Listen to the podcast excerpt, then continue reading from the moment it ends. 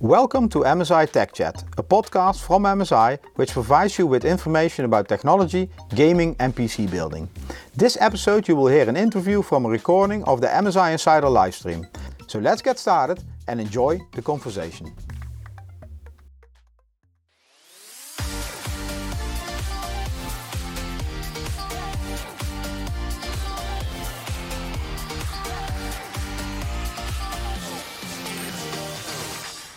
Hey, hey, hey, everybody! Welcome, welcome to our weekly MSI Insider live stream. I'm Ja, and today I have Peter with me. Hi guys. Welcome, guys, welcome. Windows 11 is finally here, so Who hasn't Today- been talking about it? Yeah, I know, It's it- it's- no it's- matter what channel you opened, what news, Facebook, doesn't matter. Everything was full of that nice blue background. yeah. Unless you were like unplugged and been living in the forest for like the past uh, month, so know, uh, hasn't the forest been up, updated to Windows 11 yet? Don't think so. Ah, uh, still pending. yeah.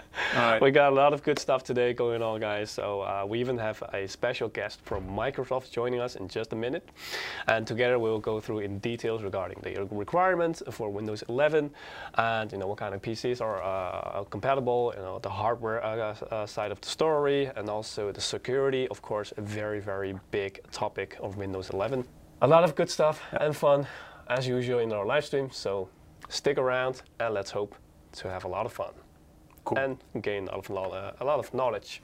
Exactly. So if you guys have any any very specific questions or something, you can always ask. Uh, again, the goal for this live stream is to provide you some general information, but also to kind of compile a lot of the information that that you know has been going around for the past well months, basically, um, into as, as much uh, practical information as possible. If you want to start with Windows 11, but you, you're not sure if your system can handle it, et cetera, et cetera, or what you need to do, how to enable certain options, uh, that kind of information, like hands-on stuff, uh, is what you can expect in this live stream. Um, and of course, uh, like Ja mentioned, some uh, exclusive inside information from uh, a special guest from Microsoft itself. All right. All right, so I think you guys already had like a little bit of a sneak a sneak preview of you know how the special guest is going to look like, but uh, you know let us officially welcome uh, Yes. Jordan from Microsoft to our call. Jordan. I see Jordan is also in a good mood since he uh, probably picked up on uh, the uh, happy little the accident. mistake. Yeah. Oops. Yeah. How's it going, guys? Hi Uh, Jordan. good. Thanks. How are you? Good, good, doing good. It's uh, to- how early is it there? Uh, let's see, it's uh, seven o'clock in the morning, so Uh, Yeah. Wow. Guys, a little early, but not not too bad. press F Uh, for respect. Yeah. Yeah. So, um, wh- where are you at the moment? Maybe that's a, also a relevant question to explain the time So difference. uh, I'm I'm at home. I'm in Redmond. Uh, so I'm you know I would say I'm based out of the Redmond office, but we haven't really been in the Redmond office in uh, quite some time. Right. Uh, but yeah, um, Seems like right the here trend in Puget nowadays. Sound, uh, just outside of Seattle. Yeah. All right. Okay, Jordan. So, uh, you know, for our audience, uh, you know, what's your background? Let's let's get on with that. My background. Uh, so I, I joined Microsoft back in 2017. Prior to that, I was actually a product manager at uh, at an OEM uh, that has a pretty strong gaming heritage. Um, so I joined on the Xbox team. Uh, I was on Xbox up until 2019. Uh, I was actually the the product marketing manager for Game Pass for PC. So I helped bring that uh, to market and was uh, you know very excited about that uh, after we launched that, I moved up to the Windows team. So I've been uh, the senior product marketing manager for Windows gaming since 2019. I have a few other categories that I cover as well, but yeah, I think the one that's going to be relevant for this audience is is gaming. But is there also a gamer in you? Oh yeah, yeah. That's that's exactly why I'm in the role. Um, you know, coming from a hardware background, like you know, I, I build most of my own PCs. Look at Um, that! Look at that, guys. We got a, we like I've literally an got part- here. I literally have parts laying around on my desk right now, actually, because I'm I'm getting ready to build another one. I'm just trying to find a graphics card. Oh. That's pretty awesome. I'm getting a sense of you know how your environment looks like, and it seems like pretty neat. oh, oh, yeah, you know, right here. So yeah, my little virtual environment here. This is a, a Halo Infinite screenshot. Uh, yeah, my I'm actually just in my my op, my home office, which is not even really a home office. It's, it's a spare bedroom, but uh, yeah, for the sake of this argument, I am in the middle of uh, one of the levels of Halo Infinite. I'm not sure the exact name of it, but uh, I have had a chance to play Halo Infinite, uh, you know, several weekends through the tech tests, and that's been a ton of fun. Sounds like a lot of good stuff. Yeah. Yeah. Yeah. And Alright, of course, uh, we're here now to talk about Windows 11, right? So Absolutely. some good stuff. All right. Yeah. Let's uh, let's get into it, I guess, huh? Yeah. Sure. Let's jump right in. You want to start with um, system requirements? Yep. Let's go. All Seems right, Like, yeah, uh, you know, I- a lot of details that people can uh, I, I think use. one of the hot topics, indeed, since a lot of news came out, obviously, other than the looks and, and the updated that, but everybody was kind of, I don't know. Well, there were several reactions, obviously, and I guess people were surprised, but uh, tell us a little bit more about it. Yeah, so you know, we, we really took this opportunity to kind of set a new bar in terms of, of minimum hardware requirements. Uh, we did that based on a number of different principles, and we can we can get into that in a moment. But let's start with what those those actual minimum system requirements are, and that's that you're going to need a one gigahertz or faster processor with two or more cores. Uh, it needs to be a 64-bit processor or SoC. Um, we do have a list of the compatible processors. We're going to cover that Yeah. Here in a moment as well. So I'll, I'll save that. Uh, RAM, four gigs of RAM. You know, if you're a gamer, that's you're, not, you're not too worried about that. No. 64 gigs of storage, same thing. If you're a gamer, you're not really worried about that. Um, firmware, it does need to be uh, UEFI secure boot capable.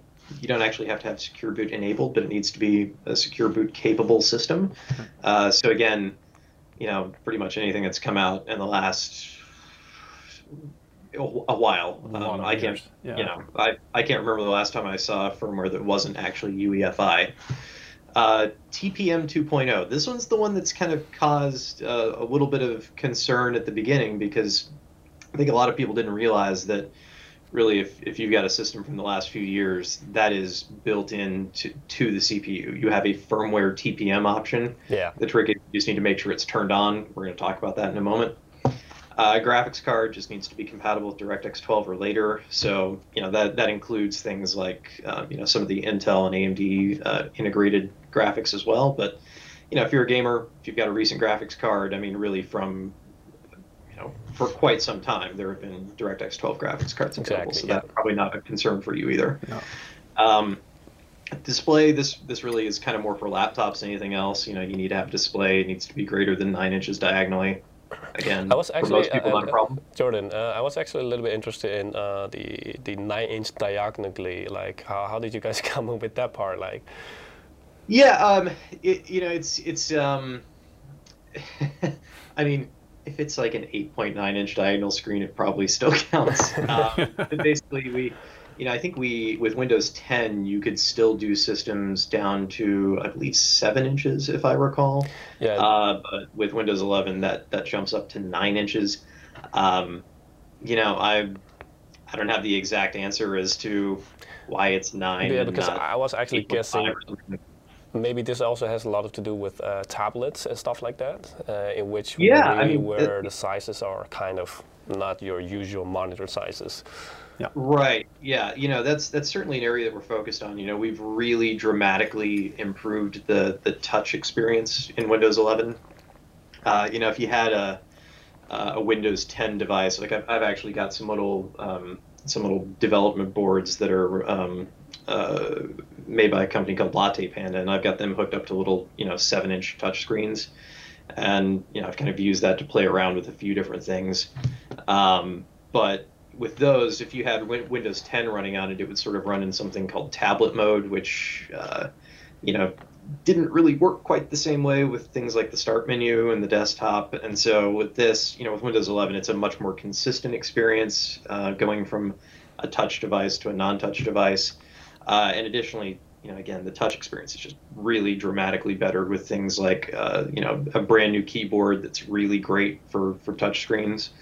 Um, you know, it has things like built-in GIFs, and you know, you can, there's a little microphone button that you can hit that'll allow you to do voice typing. So that's really great. And then we have a bunch of new um, gestures that make it easier to just navigate with touch. So it's definitely an area that we're focused on. Uh, it's an area that we're going to continue to be focused on. But um, yeah, you know, most people see nine-inch screens and they're like, "Well, wait, what? What has a nine-inch screen?" And the answer, generally tablets, and so yeah, you're going to see more Windows tablets uh, or de- really really detachables. You know, we say tablets. You know, people often buy those devices as tablets, but more often than not, they have a keyboard option, so they're really detachables.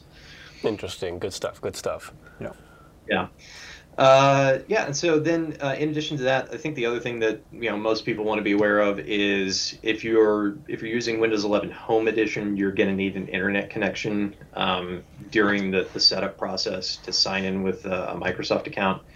Um, but uh, other than that, um, like if you've got like uh, Pro, for example, if you're on Windows 11 Pro, uh, you actually don't have that requirement. We, we sort of left that out um, for enterprise and SMB customers. Um, and then, you know, if you've got a device in S mode, again, not probably an issue for most gamers. Um, that also requires internet, connectivity. Um, so yeah, those are those are the basic system requirements. Uh, I put a link up here at the top of this slide that um, you can go to and give you more. It'll it'll give you all this detail if you want to Yeah. sort of double click into anything. Yeah. Um, but yeah, that's that's really where things start, and from there, you know, again, we'll sort of get into a specific list of processors, and then um, I think we'll go through and look at the exact motherboards uh, in particular as well. Yeah, that if you if you see the, the you know the processors, uh, the RAM requirement, the storage, you know, just the hardware Mm-hmm. side of things, you, you really think, all right, well, basically anything from I don't know, like 10 years ago could pretty much handle that. Um, so it, it's more about the the additional requirements, uh, such as the TPM uh, and, and stuff like that, um, that really come into play. Um, and I mean, maybe uh, Yeah. I think in the in the in the next few slides you'll talk a little bit about more about why um, you know certain processors are uh, excluded basically, or, or yeah, not uh, supported. 'Cause I think that's Yeah. one, uh, one of the hottest topics, right? That people are wondering. Okay, why these processors supported, and, and, and where why did you draw the line specifically there? I think that's one of the biggest questions by a lot of people. Yeah, and, and actually, if we want to jump to the next slide, I've got I've got some detail here. Um, so basically, you know, our engineering teams spent a lot of time evaluating this and trying to figure out, all right, you know, what does that minimum cutoff need to be, and and and why. Yeah. And ultimately, it was really based on these three principles, which was reliability, security, security, and compatibility. Right. Uh, and so what they found in their testing was that you know devices that don't meet the minimum system requirements had 52% more kernel mode crashes, whereas if you had a system that did meet all those minimum requirements that we outlined, it was it was almost effectively a crash free experience, and you know 99.8% crash free. Uh, so that's you know a pretty significant difference. Uh, so that reliability was really uh, a strong starting point for where those minimum system requirements came from. Uh, the next major one is is security. Um, you know, if it's not obvious from the TPM requirement, you know, we're really uh, raising the baseline uh, of Windows security by uh, implementing some of these improved uh, security default configurations, uh, and that's really to help combat things like you know the increasing number of cyber attacks that we see worldwide. Uh, in fact, our engineering teams worked with um, uh, our, our threat intelligence team, as well as uh, agencies like the National Security Agency here in the US, the UK National Cybersecurity Center, and the Canadian Center for Cybersecurity to help uh, develop these requirements uh, for security.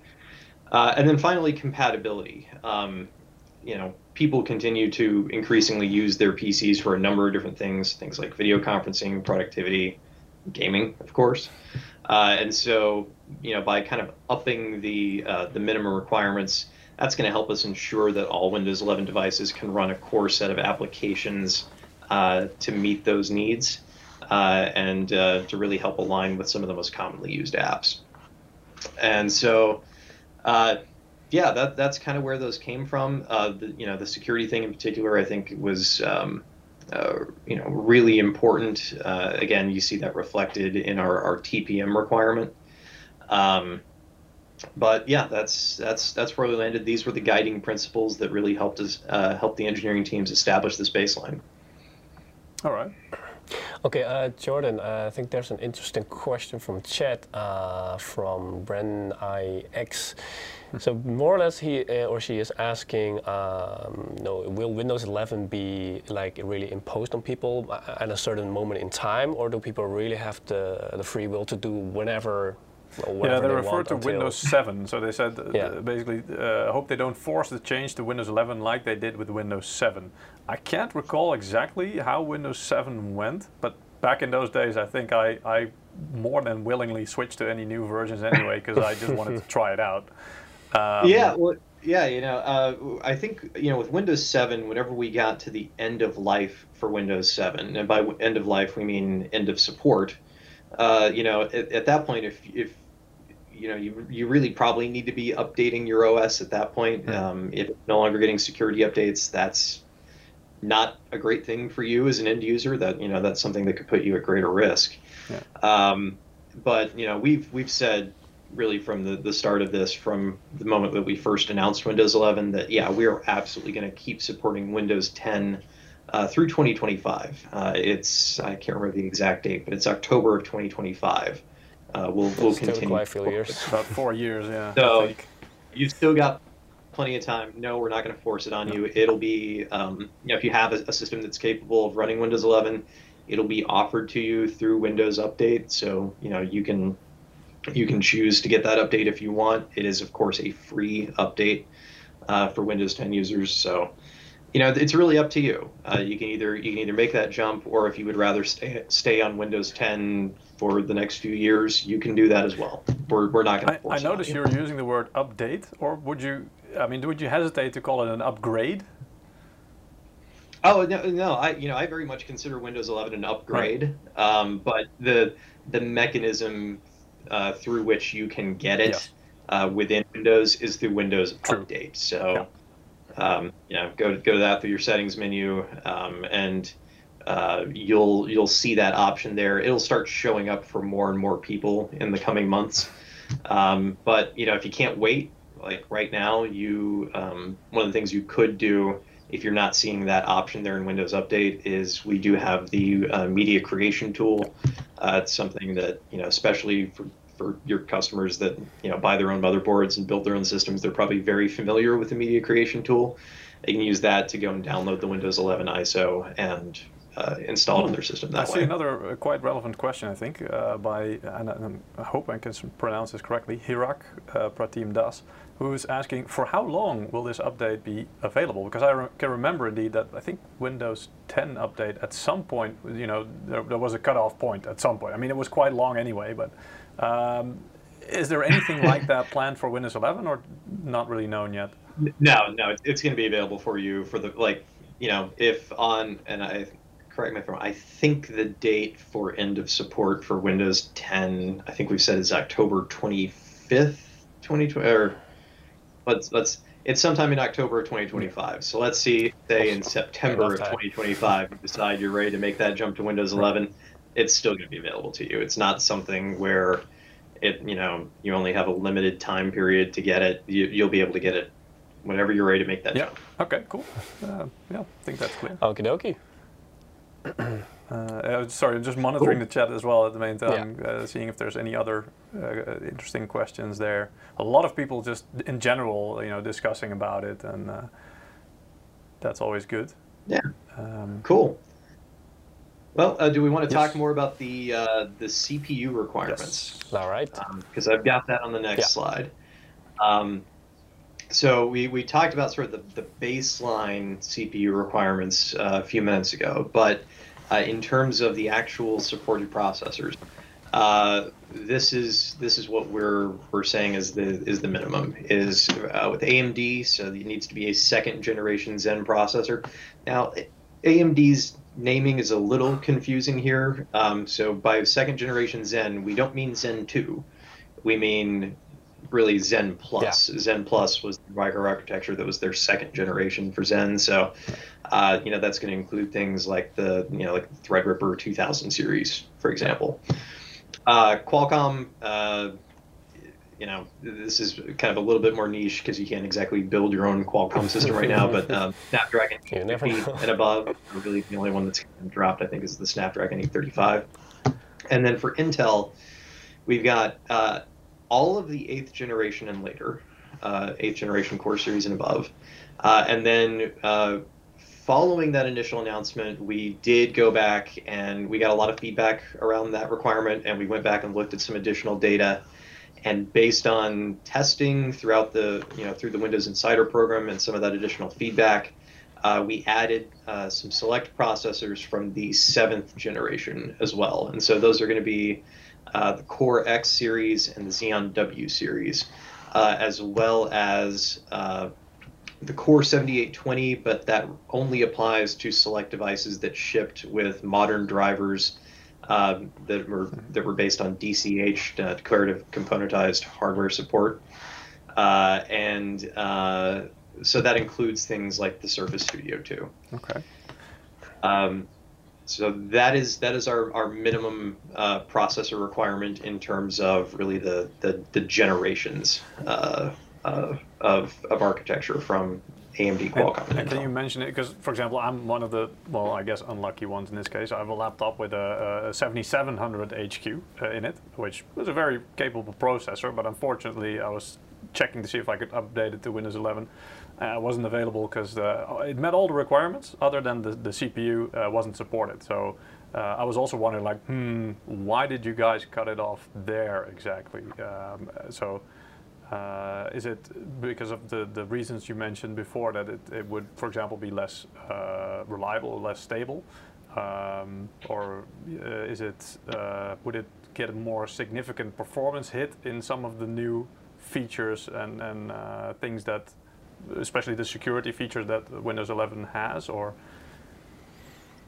Yeah, so you know, again, this is where I, I kind of defer to the engineers on this Yeah. one because they're the ones that ultimately made this call. Um, but it, you know, it's again, it's based on those three principles that we talked about above around you know ensuring that reliability, that compatibility, and that security. Uh, and so you know, you do sort of get into um, varying degrees of of support for certain features whenever you start getting into uh, older processor generations. And you know, again, we we did update that supported list, um, you know, for those select seventh generation uh, devices. Uh, that was based on you know technical reviews that the engineers did, um, and they determined that you know those those particular processors that we added don't compromise that commitment to system requirement principles.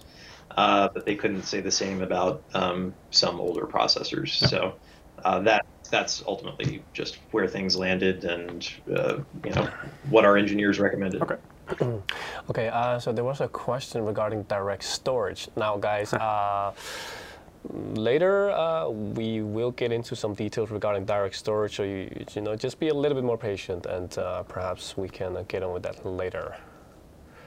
Um, Yeah, yeah, we'll talk about direct storage in a little bit. Um, uh, you know, it's one of my favorite features as you know as a gamer. Um, you know, it's one that you're gonna have to wait a little bit to start seeing games actually showing up that deliver on that. yeah, that but was actually the question. when people can uh, expect oh, that, okay, yeah. all right. Well, uh, I- Yeah. we'll we'll talk about that in a moment. I'm getting ahead of myself. Also, someone's asking when will Android apps be available on Windows 11? If I'm not mistaken, I already saw a couple of examples of this in, in some content made by media. They they found some Android apps already running. How was it Amazon? I think I- Or a couple of them.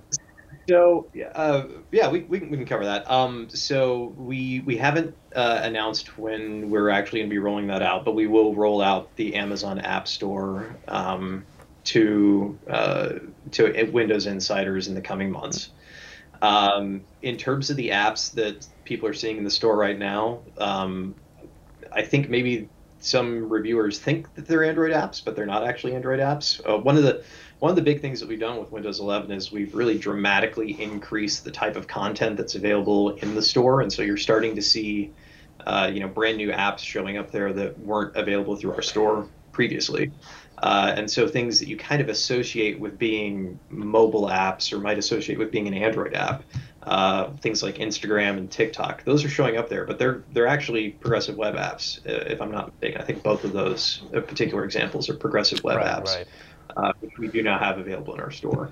Um, and progressive web apps are great because you know you don't you don't have to update them like you do normal apps. They're they're kind of uh, and and they really offer in most cases almost the exact same experience. Uh, so you know those those are available right now. You're going to see more more and more types of apps, more and more apps that people really love and use every day. Those will be showing up in the store. Um, you know, one of the one of the big ones that we also just added was um, you know the Epic Game Store is now available through the Microsoft Store. Um, one of the things that's enabling that is uh, we've made some changes to our policies that allow uh, developers to use their own commerce engines and get to keep 100% of the revenue. Uh, and so, you know, that's that's generated a lot of interest uh, as well in that. terms of. Well, you got Yeah. an edge there over your competitors, indeed, or some competitors. well, uh, yeah, yeah. Uh, I, I, you know, I think. I think there's been some some litigation Yes. about I that. think a lot of people will know what we're talking about, indeed. Yep.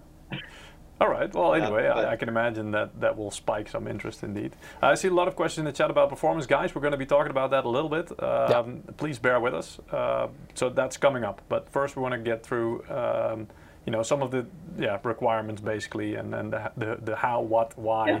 Yeah. Um, kind So of now, thing. yeah uh, so so let, let's let's talk a little bit about TPM 2.0 because again I think this is the one that that caused a little bit of confusion early on and Pay uh, attention, guys. uh, a lot of Yes. I know I know a lot of people were like going on eBay and and you know looking for for TPM you know discrete Yeah, TPM modules. modules on eBay so Yeah, Uh, you don't need kind that. of tripled Uh, or quadrupled over a short period of time. yeah you know it's funny I've got a little discrete TPM module sitting around in one of my older desktops that I thought about taking it out and throwing it on eBay but no you you don't you- uh, odds are you don't need a discrete TPM module um, basically just about every PC shipped in the last five years is capable of running TPM uh, in firmware. So you you don't need a separate TPM module. Um, you know, we're using TPM for a number of different features. Um, you know, this is it's a little ch- it's either a chip or it's a feature built into the firmware uh, that is. Um, uh, you know, it's really designed to protect encryption keys. So, uh, user credentials, other sensitive data, uh, that sort of stuff gets put behind a barrier so that malware and attackers can't access or tamper with them. This really goes back to, you know, that security principle that we talked about Right, earlier. right. Uh, so TPM is a critical building block for providing that security. Uh, it's also critical for things like Windows Hello and BitLocker. You know, Windows Hello is is great because you know, depending on how you have it configured, you can get to really a, a passwordless experience where you know you you don't have to worry about remembering uh, uh, passwords. You don't have to worry so much about uh, you know, phishing and other password-based attacks um, if you're using that feature. Uh, but again, you know, this is something that's that's built into firmware. Uh, so basically, uh, you know, it's something that comes enabled in the CPU for for pre-built systems. The trick is. Uh, if you're building your own PC, uh, or you know, if you are sourcing your PC, or even in some cases potentially upgrading your PC with additional parts, it might not be enabled. Um, so you know, if you get an MSI motherboard and you're installing an Intel or an AMD CPU in it, it's it's not going to have TPM enabled uh, probably right out of the box, and so you need to go in and actually turn that on. Um, but it's almost always there. Uh, the one other tricky thing is it's, it's not always labeled TPM. Um, Yeah. there, it's called different things, uh, and so we'll get into that in a second. I've actually I've got some step-by-step instructions that uh, actually I, I found on your forums. Uh, specifically for your motherboards that show how to get to TPM and how to turn it on for both an Intel system and an AMD system. Uh, so we'll cover that in just a second. Uh, but first, I think what we need to do is talk about the actual motherboards from MSI that support TPM.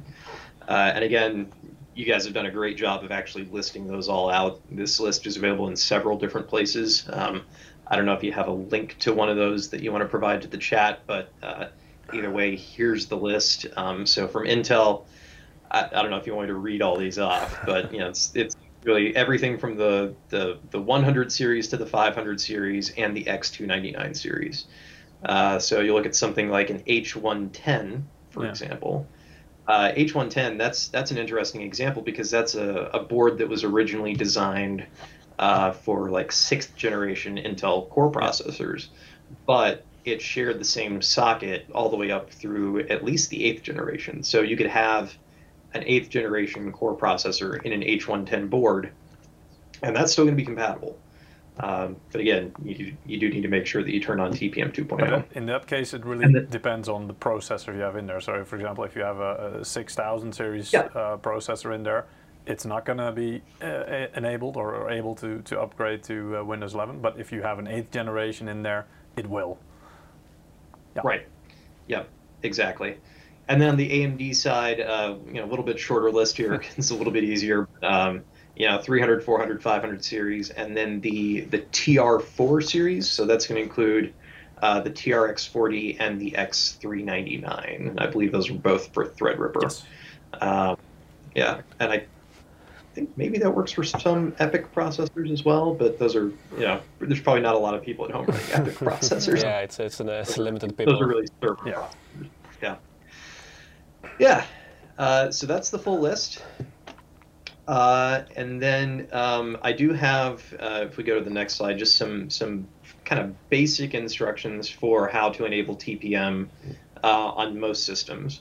Um, you know, some people have a little bit of trouble getting into the BIOS. Uh, you know, especially if your system boots really quickly, it's not always particularly easy to, to get into the BIOS, especially if you don't know which key to hit. Uh, so there is a way to do it from within Windows. Uh, so you can, uh, you know, go to Settings, Update and Security, Recovery, Restart Now, and then you're going to get to kind of a blue screen with a, a few different boxes on it. And you would choose Troubleshoot, Advanced Options, UEFI firmware settings, and then Restart to make changes. And that's going to reboot you directly into the BIOS. Um, Take note, guys. Alternatively, alternatively, the, the way that most people are probably used to doing it is you hold down, and, and correct me if I'm wrong here. I believe on MSI motherboards it's going to be the yes, delete key. delete. Yeah, yeah. So for some motherboards it's like F2, for others Yeah. it's like F12. But for MSI, you know, just hold down or repeatedly hit the delete key as your system's booting up. That's going to get you into your BIOS. Uh, and then from there, you need to look for. Uh, again, we'll cover exactly what it is for MSI boards here in a second. But you know, if, if someone's watching and maybe they've got another system or a secondary system that isn't based on an MSI board, you're going to look for something that's probably labeled security device, security device support, uh, TPM state. Uh, for AMD, they it's a little bit clearer. They call it FTPM. Uh, so try to find a switch for that. Firmware TPM, I guess that, that stands for. Yeah, and then Intel Intel tends to call it PTT, which stands for Platform Trust Technology. So you might need to look for that switch uh, as well to, to turn that on. Uh, but luckily, it's pretty clear on MSI boards. Uh, if we want to jump to the next slide, uh, from here on, on an MSI board, you just go to BIOS, Settings, Security, Trusted Computing. So kind of right where you think it would be. Uh, and then for Intel, uh, there's an option that just says TPM device selection. Uh, so you would you would uh, uh, turn that to PTT. So again, you know, little little tricky because of how Intel labels that feature, but you would you would select PTT, and that's going to turn it on. And then for AMD, there is um, an option that just says AMD FTPM switch, uh, and so that gives you the option to enable uh, AMD CPU FTPM, and that's going to turn it Yeah. on. Right. Uh, the reason why these are available as kind of options is because you could have a situation where you have uh, either the firmware option or you could have a discrete TPM chip plugged in as well, and so you know they need to give you the option to toggle back and forth between them. Uh, but this is how you turn it on. Uh, it's it's it's pretty straightforward, and once you do that, you know if you've been trying to install Windows 11 and something's been blocking you and you haven't quite been sure what it is, if you haven't been using the PC Health Check app, um, you know, this is, is a very good, there's a very good chance that this is what's been blocking you. And so turning that on should enable you to, to complete that installation. Turkey Farmer Yeah. was asking, what's a TPM? Trusted Platform Module. Yeah, tr- yeah, sorry, I probably should have No, don't worry, but it's earlier like, on. yeah, I, think it, that- it's, I, I think I talked about what the chip was, but I never actually explained the acronym. it- it's basically So, an yeah, encryption trusted chip, correct? Yeah, yeah, in, encrypt and again can be a standalone chip or you know in in virtually every case from you know the last few years it's uh, also available via firmware. Uh, so it's, it's sort of uh, virtually creating that chip on the CPU. Yeah, and guys, uh, in just a minute, we'll also uh, go through this process live. Yes. So we also demonstrate how you can get into the BIOS and where you need to be, just like the screenshots, but then uh, going through a live process. Excellent. Cool. Um, actually, uh, it's probably not a bad time. Do you want to do that right now? Uh, well, Or, or, uh, or we could talk about, okay. or uh, we can talk about. Um, I've got a. So th- that's kind of um, all the information that I have around. Um, you know, our minimum requirements, and then the things that you need to do to actually, um, you know, turn turn stuff on within your BIOS in order to get Windows 11. Uh, but you know, I'm at the end of the day, I'm the, the gaming marketing guy, and Yeah. so I also brought Some some exciting stuff, stuff. Uh, related to some of our new gaming features that I thought I'd talk about as well. Uh, because in in my opinion, at least, like you know, this is some of the stuff that a gamer would really want, and you know, for for me at least. Um, this first one actually auto HDR. This was the the biggest reason I uh, wanted to update to Windows 11. Um, you know, on my main gaming rig because I do have it hooked up to an HDR display, and this feature is really really really cool. Uh, so auto HDR. If you uh, if you have one of our newer Xbox Series consoles, you're probably familiar with this. Uh, but this really helps unlock the potential of an HDR capable display on a lot more games. Um, you know, games over the last few years have been pretty good about shipping with uh, a built-in HDR mode, um, but you know, especially with with some older titles, it's it's not that common to have uh, HDR support in the game. Uh, but we're now able to do that really at the Windows level, uh, and so you know, this is something that requires an HDR capable display, which makes sense. Um, and it works with DirectX 11 and DirectX 12 based uh, standard dynamic range games. Uh, so basically, you know, DirectX 11, gosh, that first shipped back in 20. uh, I don't even remember. It's Very been- it's been a long time. DirectX in the 11 has been around for a 2000s, long I think. Um, you know, so so older games like you know the example that we showed off whenever we announced uh, Windows 11 was we, we showed Skyrim uh, running with auto HDR. Um, but you know this this applies to a ton of older games. It's it's well over a thousand games. Uh, it's probably actually closer to 2,000 at least games that that support this. And so that's going to get you, uh, you know, this brighter uh, and more colorful uh, gaming experience with wider contrast, wider detail. Uh, it really is just an awesome feature if you have an HDR display. Um, so again, this is really, you know, working with games that were never designed for HDR to begin with. Uh, that includes not just AAA games, but also casual games as well. Um, actually, kind of a, a fun one that I tried out the other day was Among Us. Uh, you, you can you can enable auto HDR for Among Us. Really? Actually, yeah. um, and it's, it's noticeable in some some areas. You know, you get brighter colors, you get you know brighter whites. You really notice it like like in that opening menu. Um, just like the the color of white that you're getting um, is is much brighter, a lot more luminance. Um, so it's again really really cool Yeah, I can imagine. and you can and you can either enable this for uh, basically all your games so you can enable it at a system-wide level uh, or you can turn it on kind of on a game-by-game basis. So we you know we give you the the option to opt into that feature um, for for your installed games that are compatible. And so you can access that by going to system display HDR and then there's a switch underneath there for auto HDR uh, if you click on that, it'll actually give you a full list of your games where you can turn that on and off. Uh, and it's a tricky feature to show to people um, because you have to, like, I have to assume that everyone that's watching, or not everyone, but most people who are watching this are watching this on a on an SDR display, and I don't know if Twitch allows you to even broadcast in HDR. Not yet, I think. Uh, yeah, we're also looking yeah. into this, obviously, but Yeah. So it's it's tricky. It's it's a hard feature to show off and explain to people. Luckily, our engineers are super duper clever, and they built in a registry key. You know, it's it's not something that you can turn on from within the operating system, but they have a registry key that you can put in uh, that will actually give you a side by side view. So half your screen would be with auto HDR off, the other half is with auto HDR on, and then from there I can actually capture footage uh, with auto HDR enabled and then drop it into a separate program and um, export it in such a way that it you can still view it on SDR displays. You lose, you lose some of the brightness and some of the color,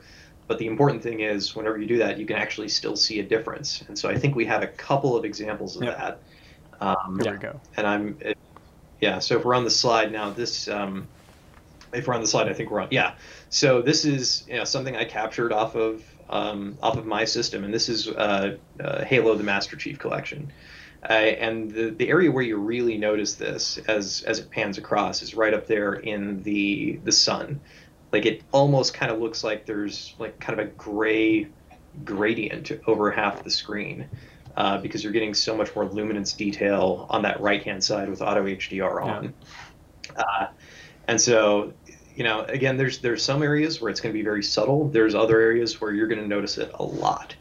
Um, in addition to this this little GIF that I, I created, uh, I also have uh, a video that I captured uh, from Minecraft. I, I, I went to one of Minecraft's ray tracing servers uh, and just kind of played around for a little while and, and you know used some screen recording software. And the cool thing about this clip is that you'll notice it not just in the luminance detail, but in the color detail as Yeah, well. I think you need to start Uh, the movie uh, for this one.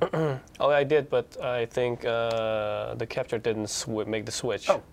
Because my video is Oh. already playing here, but uh, let's Yeah. let me uh, we escape and then redo it. We noticed that this movie wasn't uh, playing. Just a Uh-oh. second. See if we can fix that. Well, shoot. Well, in, in the meantime, think, while, while you're think it's trying, working now. Yes. Okay, Like- great. Yes. uh, cool. So I, I can't see exactly what part of the movie that you're in, Just but right, the thing that you'll right off the bat just started. Yes. Okay, cool. So the thing that you'll really notice here is um, probably the, the, one of the clearest uh, places where you can see this is actually in the floor. You know, half of the floor is uh, very bright and vibrant in terms of the color. The other half is just you know a little bit duller. There's just not as much color happening there. Uh, there's a point later on in the video. Uh, I don't know if we're there yet, um, where I walk by a few different windows that are all different colors and it, you know it's another place where you can see really a, a pretty noticeable difference in terms of just the, the brightness and, and vibrance uh, of that of some of those different colors uh, where again it, it almost kind of just feels like there's like kind of a gray-ish screen over one half of, of, of the, the screen whereas the other half is just bright and vibrant uh, in in ways that you don't get today and again yeah, this is taking HDR footage and converting it back to SDR so that you can see a difference. Uh, it's really something that you need to experience yourselves. Uh, so if you have uh, an HDR display, uh, you know, once you install Windows 10, go check it out. Um, another thing that uh, I can probably do, I should have thought about this ahead of time, is uh, I'll get a link to the original blog post where we announced this feature and in there we have the registry keys. Oh. So if you want to try side by side view yourself, uh, you know you can go into uh, your command prompt. You can you can put in a command that will enable those registry keys, uh, so you can check this out, and then you know. Uh, whenever you're you're ready to, to game normally, you can. There's also a registry key to turn it back off. That'd be nice. Yeah. yeah, I'm actually I'm gonna I'm gonna find That's that cool. right now, and so, I will. so it's not just that, you know you're not just showing it, but people can actually try it for themselves. I mean, this is something that, for example, with uh, we're used to this kind of thing with uh, ray tracing, you know, or at least trying to figure out how to show that side by side. But it's really cool that you can actually uh, just Yeah. apply it to half of your screen, so it's We easier can, to see uh, the we difference. can go back to the other view, Peter, yeah, to the main one. and I with uh, my back end here. I'm I'm sending a link All right. uh, over to you guys so Yes. that you can post that in chat if people want to you know read more about auto HDR and then try out the feature for themselves. Because the registry key is in that fun. article. Yeah, the registry key is in that article. So if you scroll down, uh, it's kind of towards the, well, it's about the halfway point of the article. Um, well, halfway point of the page, uh, but it's towards the end of the article. Uh, we have the instructions with the, the registry Ah, key yes. to enable split screen and disable split screen. So Let me let me share Uh, that article in the chat right now because I can do that. Uh, Cool. Here we go. So guys, if you want right. to if you want to visit that uh, blog article and uh, yeah, you have obviously you need to have Windows 11 installed. If you try this with Windows 10, what, does your computer explode or? no, if you if you try it with Windows, so uh, so Auto HDR is a Windows 11 Right. feature. Um, we did initially start testing it um, within uh, the Insider program on Windows 10. So if you if you're on the Windows 10 Insider program, you you might have this feature. Uh, I think you should have this feature, but um, yeah, it, you know, it's it's it's a feature that really we we designed for Windows 11.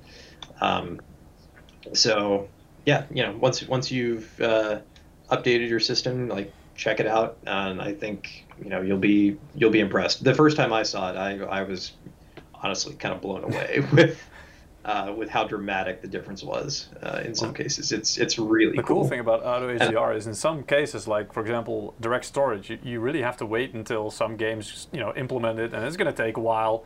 Whereas the Auto HDR basically says you don't have to wait. You can you know you can see it now. You can have that effect and, and HDR content now, even for content that wasn't designed for it. Yeah, yeah, exactly. I, you know, it, and it's it's just sort of that instant gratification yeah. of like I, I've got something cool. Like you know this this was a worthwhile update for me to make just for this feature like that's mm-hmm. that's the way i i because it's it's absolutely awesome uh, you know i'm on a uh, you've probably seen me looking all the way over here i'm on a i'm on a big hdr 1000 ultra wide display right. uh, and so for me like the the first time i turned this on uh, actually i think the first game i tried it with was skyrim mm-hmm. and uh, you know, I walked out. Uh, you go through that area at the beginning with the cart, and you know, you, your eyes open up, and everything starts off kind of gray, and then it gets brighter and brighter as you go through the mist out into that that first little town. And the first time I saw it, I, I was just blown away with with how much better uh, it, it looked. It, you know.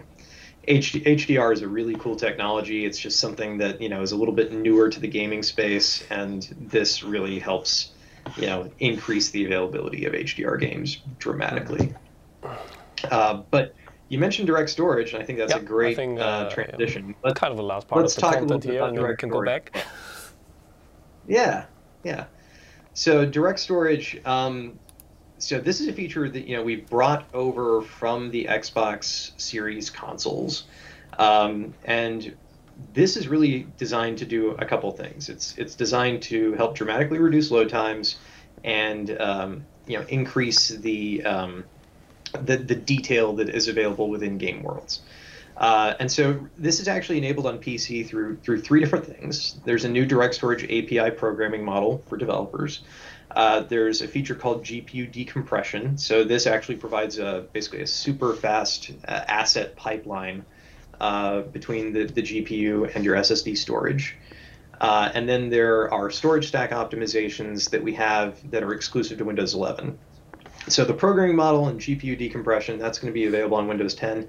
If a game implements direct storage, right, yeah. uh, you're you're still going to be able to play that game on Windows 10. It's not like it's going to be exclusive to Windows 11 because of direct storage. That's not the case. Uh, it's Windows 10 19, let's see, the 1909 version and up uh, will still work uh, with with games that implement direct storage. Uh, but we have these storage stack optimizations that are exclusive to Windows 11 um, that really help unlock that full potential of, of direct storage. And so that's why we really sort of consider the feature to be a Windows 11 feature, but we have that compatibility uh, that's available on Windows 10 as well. And so, you know, again, the benefits here are that you're going to get dramatically reduced load times. Um, you know this is really a, a, next generation technology that's that's meant to handle the demands of modern games. It's part of the DirectX families, hence hence the naming, um, and it provides high bandwidth access for uh, the I/O operations uh, that you know a game needs, and it helps reduce that CPU overhead. So you know you can really dramatically cut down on the CPU usage um, by uh, implementing direct storage in a game. Uh, and so, you know, this is something that I think the question was asked earlier. You know, when are we going to start seeing games showing up that have this? You know, it is an API that games have to implement. Uh, we have a direct storage developer preview that's happening right now. You know, we we rolled that out over the summer, uh, and so there's lots and lots of different developers and publishers and engine makers that that have this in their hands already. I don't think I can actually say who any of them are, but um, can you, can you maybe say the, the big ones that you can if think this is something that can be you know, implemented retroactively in, in games that are already out, or or does this have to be designed from the ground up, basically with new games? So, so that's a great question. Um, my understanding from talking to the engineers is that you could implement it retroactively, but the, the the problem that you might run into is that that could result in basically having to effectively re-download the game. um, because of uh, the way that the GPU decompression uh, works. Right. So, you know, if, if you're talking about a particularly large game, you know, something that's over 100 gigs, Call of Duty. you know, you Call of Duty, yeah. want to completely First one that comes to so mind. I, I, I think what we're going to see is this is largely going to be implemented in new Yeah. games. Um, uh, and uh, you know, again, you should start seeing those rolling out probably early next year. I don't, I don't know if you're going to see any by the end of this year, but you'll you'll see games uh, early next year that are uh, that are starting to, to roll out uh, with this feature. And in terms of the requirements for this, um, you know, you are going to need an NVMe SSD uh, that you're that you're running the games on.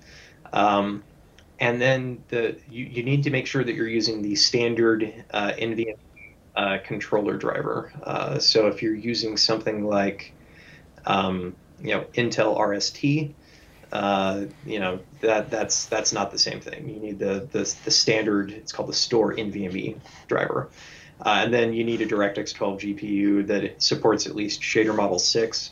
Uh, you know, again, DirectX 12 has been around for a long time, but uh, I'm not sure exactly when shader model 6 released. I'd have to go back and check that. But it, you know, you're going to need a, you know, a, a fairly, a fairly recent DirectX 12 GPU. Yeah, but I one think thing, it's definitely going I to be don't worth see, the trouble. Oh, sorry. One thing I don't see in there, but I think is also, uh, well, I'm wondering if that helps. But I would think it does. Is um, a motherboard platform that, uh, for example, instead of PCIe Gen 3, has uh, Gen 4 or even Gen 5 at some point, because that just increases the bandwidth that can Yeah, be used uh, between the storage device and the GPU, right? Yeah, so th- yeah, this will still work with Gen three, um, but yes, obviously, as you as you increase the bandwidth, um, you know that's that's certainly going to help, and certainly a feature that you know you as a gamer probably want to have to begin with. So yeah, um, yeah, uh, you know, Gen four is great, Gen five, um, you know, that's going to be awesome, but yeah, Gen Gen three, this will still work with PCIe Gen three But as well. benefit will because that's the thing. I mean, with a lot of reviews of, uh, for example, uh, it's not that long ago that PCIe Gen 4 became a thing for graphics cards, and it was more like, well, with storage, you know, transferring files or big RAID configurations, you could kind of, you know, explore the limits of PCIe Gen 4. But for graphics car- cards specifically, it, it you never got anywhere near it. So there really wasn't that much benefit to Gen 4 yet. Uh, but I think with this, uh, with direct storage, you're really going to see uh, the benefit there.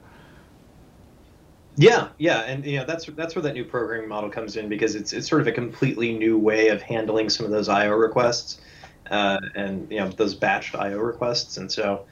Uh, you know, my understanding from talking to the to the engineers on this, they've they've shown me a, a test app uh, where they implemented this and just simulated loading game assets, and then showed me what it did to the CPU overhead, and it was really significant. Um, you know, I think it's going to depend a little bit on exactly how some of the different games implement it.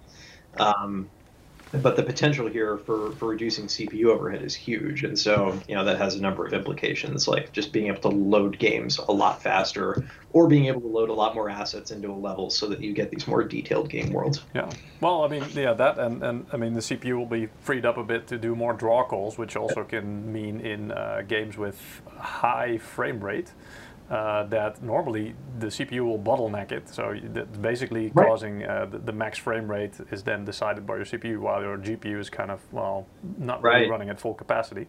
Uh, freeing up a lot of Yeah, CPU yeah. capacity will should enable you to, to get even higher frame rates. Uh, so it's going to be ridiculous. But uh, yeah, that's quite interesting to see. Yeah, yeah, it's a feature that I'm really excited about, and you know, it, it's uh, we we also do have um, something that we call direct storage optimized systems, um, and so those have a slightly higher bar in terms of uh, the SSD. So we you know we we specify a size that's required for a direct storage optimized system.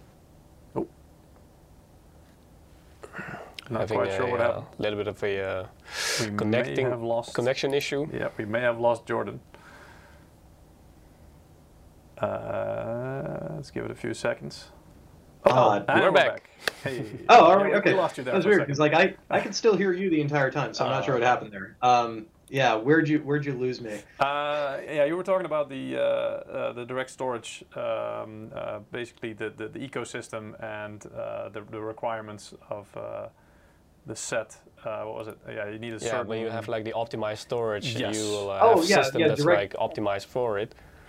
Yeah, yeah. So we, we do we do also have a term which we, we call direct storage optimized, and that's that's really for you know pre-configured systems, and those just have a slightly higher bar uh, in terms of the size of the SSD. So you know one terabyte or higher in NVMe SSD, we have a, a minimum throughput requirement as well, uh, and then we up the GPU requirement to DirectX 12 Ultimate GPUs in order to be a direct uh, direct storage optimized system. Right. Um, but yeah, there's there's uh, you know in order to just get the basic benefits of, of direct storage, or if you know you're building your own system, uh, you know you, you could have a smaller capacity NVMe drive. We we we tend to favor those higher capacity drives just because games are getting pretty big. um, I have several games that are well over hundred gigs, and it's like man, you know. 512 drive is Yeah. yeah, They're that, that'll gonna fill up quick anymore. if you you know. So rather than having to constantly offload games, it's nice to have that that higher capacity drive. So the, the um direct storage optimized is really basically to be able to uh, guarantee a certain level of performance and, and benefits, I guess, right? Exactly. Yeah. Okay, cool. I expect that we'll be able to see that uh, with uh, MSI, both well laptops Yeah, and we're desktops. looking forward to uh, the integration in uh, in our full systems. Yes, exactly. Yeah. Cool. Well, we should have because you know they're they're gaming machines, so uh, should definitely have that. Yeah. Awesome. All Yeah, right. Uh, yeah. Okay, uh, Jordan. I think we have had a lot of good information here, and uh, I'm not sure about you, Peter, but I think there's uh, some of the reoccurring topics in the chat that people Yes. uh, would kind of like to have uh, addressed, which is uh, the relationship between having uh, VBS and virtually based uh, security and performance on Yes. gaming. Like, can you comment on that, perhaps?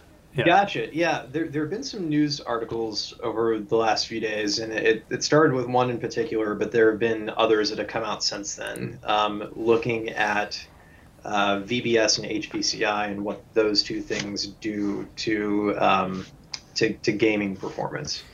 Um, you know, we selected the the Windows 11 system requirements to ensure that every running Windows 11 can turn on VBS and HVCI with nominal impact um, and still you know include virtualization performance improvements on the the computer's processor. Uh, so while we recommend that OEMs uh, turn those security features on, we we do have um, a process to opt out of that. It's it's something that you know, if you look at our Windows documentation, which is publicly available, um, you know there there is an option for gaming systems to opt out of enabling those features. Um, but you know, ultimately, at the end of the day, if if you're, for example, upgrading from Windows 10 to Windows 11 and you don't have those turned on right now, we're we're not going to turn them on for you. You know, that's that's not going to change whenever you're whenever you're updating, and it is, is of course something that uh, users can turn off uh, themselves if they if they want. Uh, there's a switch within the OS. Uh, for something called memory integrity, that's that's another name We'll for show that in a minute as Yeah. well, indeed, where, where you can find that, and yeah. Yeah, But I think so it, if, it, you know- it's important indeed to notice that you know the, some of the, the articles that have come out saying, oh, there's a, there's a performance impact and stuff like that. Well, there are reasons for that, and, and indeed, like you mentioned, if you're upgrading, I think that's what I read somewhere, is that if you're upgrading from Windows 10 and, and you don't have that enabled, which I, I think most people don't, uh, then in your new Windows 11 uh, installation, it's also not enabled, so you shouldn't have any impact from that at all. Uh, Right. And, and we'll Yeah, see that in a, in a few. Um, yeah, we, we had one media review also with some numbers, which we'll go to uh, go through in a minute. Uh, but there, you, you really see that it the, the, there's really no no meaningful impact whatsoever. Um, Yeah. So uh, the, the one thing I would say is if you're if you're looking at the news about this, um, you know, again, there's been several different articles written about this over the last few days. Yeah. Um, some have, I would say, much more um, extensive testing than others on a variety of different systems, and so you know, take a look at that um, and uh, you know, see for yourself. Uh, But uh, it's it you know in our testing it has not been uh, a dramatic impact again it's been a nominal impact in our testing um, and so it's you know it's something that we're continuing to look at and trying to to replicate some of the numbers that have come out Yeah. but um, yeah you know, it's it's an option there for you. It's it's nice to have those security features. Um, but if you if you feel like you need that extra tiny little bit of performance from turning it off, you have that Yeah, option it's as really well. tiny. I think it, uh, we did some internal testing as well. I think Yeah, our, our results also basically are very consistent. That uh, i- i- indeed, if you if you have those options uh, disabled, uh, yeah, there's there's really no performance impact, uh, at least for us. And uh, yeah, I mean, it's I've also heard some people saying, well, I'd happily trade just you know a bit of performance for that extra security. So it really it, it comes down to Yeah. your decision if if you prefer that extra. Um, uh, yeah, security at, at the cost of X amount of performance, uh, but that really is your call in the Yeah. end. Yeah, I think and, and we're yeah. you know, we're we're all about user choice. We're going to honor that user choice. Um, and again, it's not something that we're that we're going to be turning on on your behalf whenever you update. You know, if, if you didn't have it on before, it's not going to be on whenever you update. But you you know, if you have a system that's capable of it, you certainly have that option to turn it on as well. Yeah, and we're going to show you later on as well. So if you, for example, I think if you do a fresh install with the media creation tool, then it may be uh, enabled by default.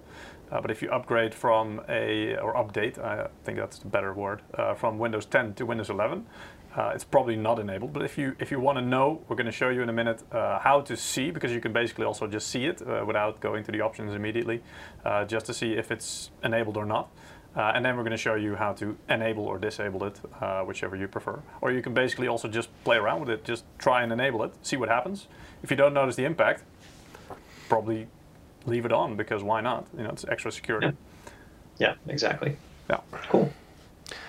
All right, uh, Jordan, All right. I think uh, we have had a very, very good time Yeah. having this talk with you. It was our pleasure, and I hope uh, for you guys uh, in the chat, you have gained a lot of knowledge and inside info as well. Yeah. Uh, definitely, I think the, the, the part about direct storage, I really couldn't find it online easily anywhere, like where people were stating like, when can we expect this somehow? So I really appreciate it. You kind of giving us an indication, so uh, that's uh, really nice to have. Yeah. Um, Sure thing. Yeah. Thank you very much Alright. for, for getting up early as well, especially Yeah, for us. really uh, really for you. appreciate it. Yeah, no problem. Thanks for having me on, guys. Cool. Yeah. And uh, yeah, thanks for joining. Hope hopefully we can um, we can do more streams in the in the future. We can have you on a bit more often or something. Uh, who knows? Yeah, Maybe abs- with when direct storage uh, things become available, might be uh, exciting yeah. to get a bit more inside information about it as No, well. makes sense. Yeah. Yeah, yeah, sure thing. I'd, I'd love to come back on whenever that comes out. Yeah, thanks. Yeah. We already have people in the chat starting to saying, uh, you know, thank you, Jordan. Very Yes. clear. Uh, All right. People appreciate it. Um, yeah, thank you. Thank you for your uh, time. We'll stay in touch. Yeah, absolutely. Thanks again. Cheers. Have a Cheers. nice day. Bye. All right. Bye bye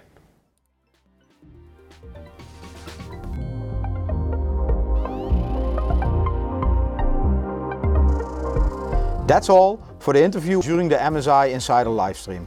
If you want to hear or see more, please go to the MSI Gaming YouTube channel. We also put the URL in the description. To get the latest information from MSI, you are welcome to follow us on Instagram, Facebook and or Twitter. This is MSI Tech Chat. Thank you for listening. We will be back soon.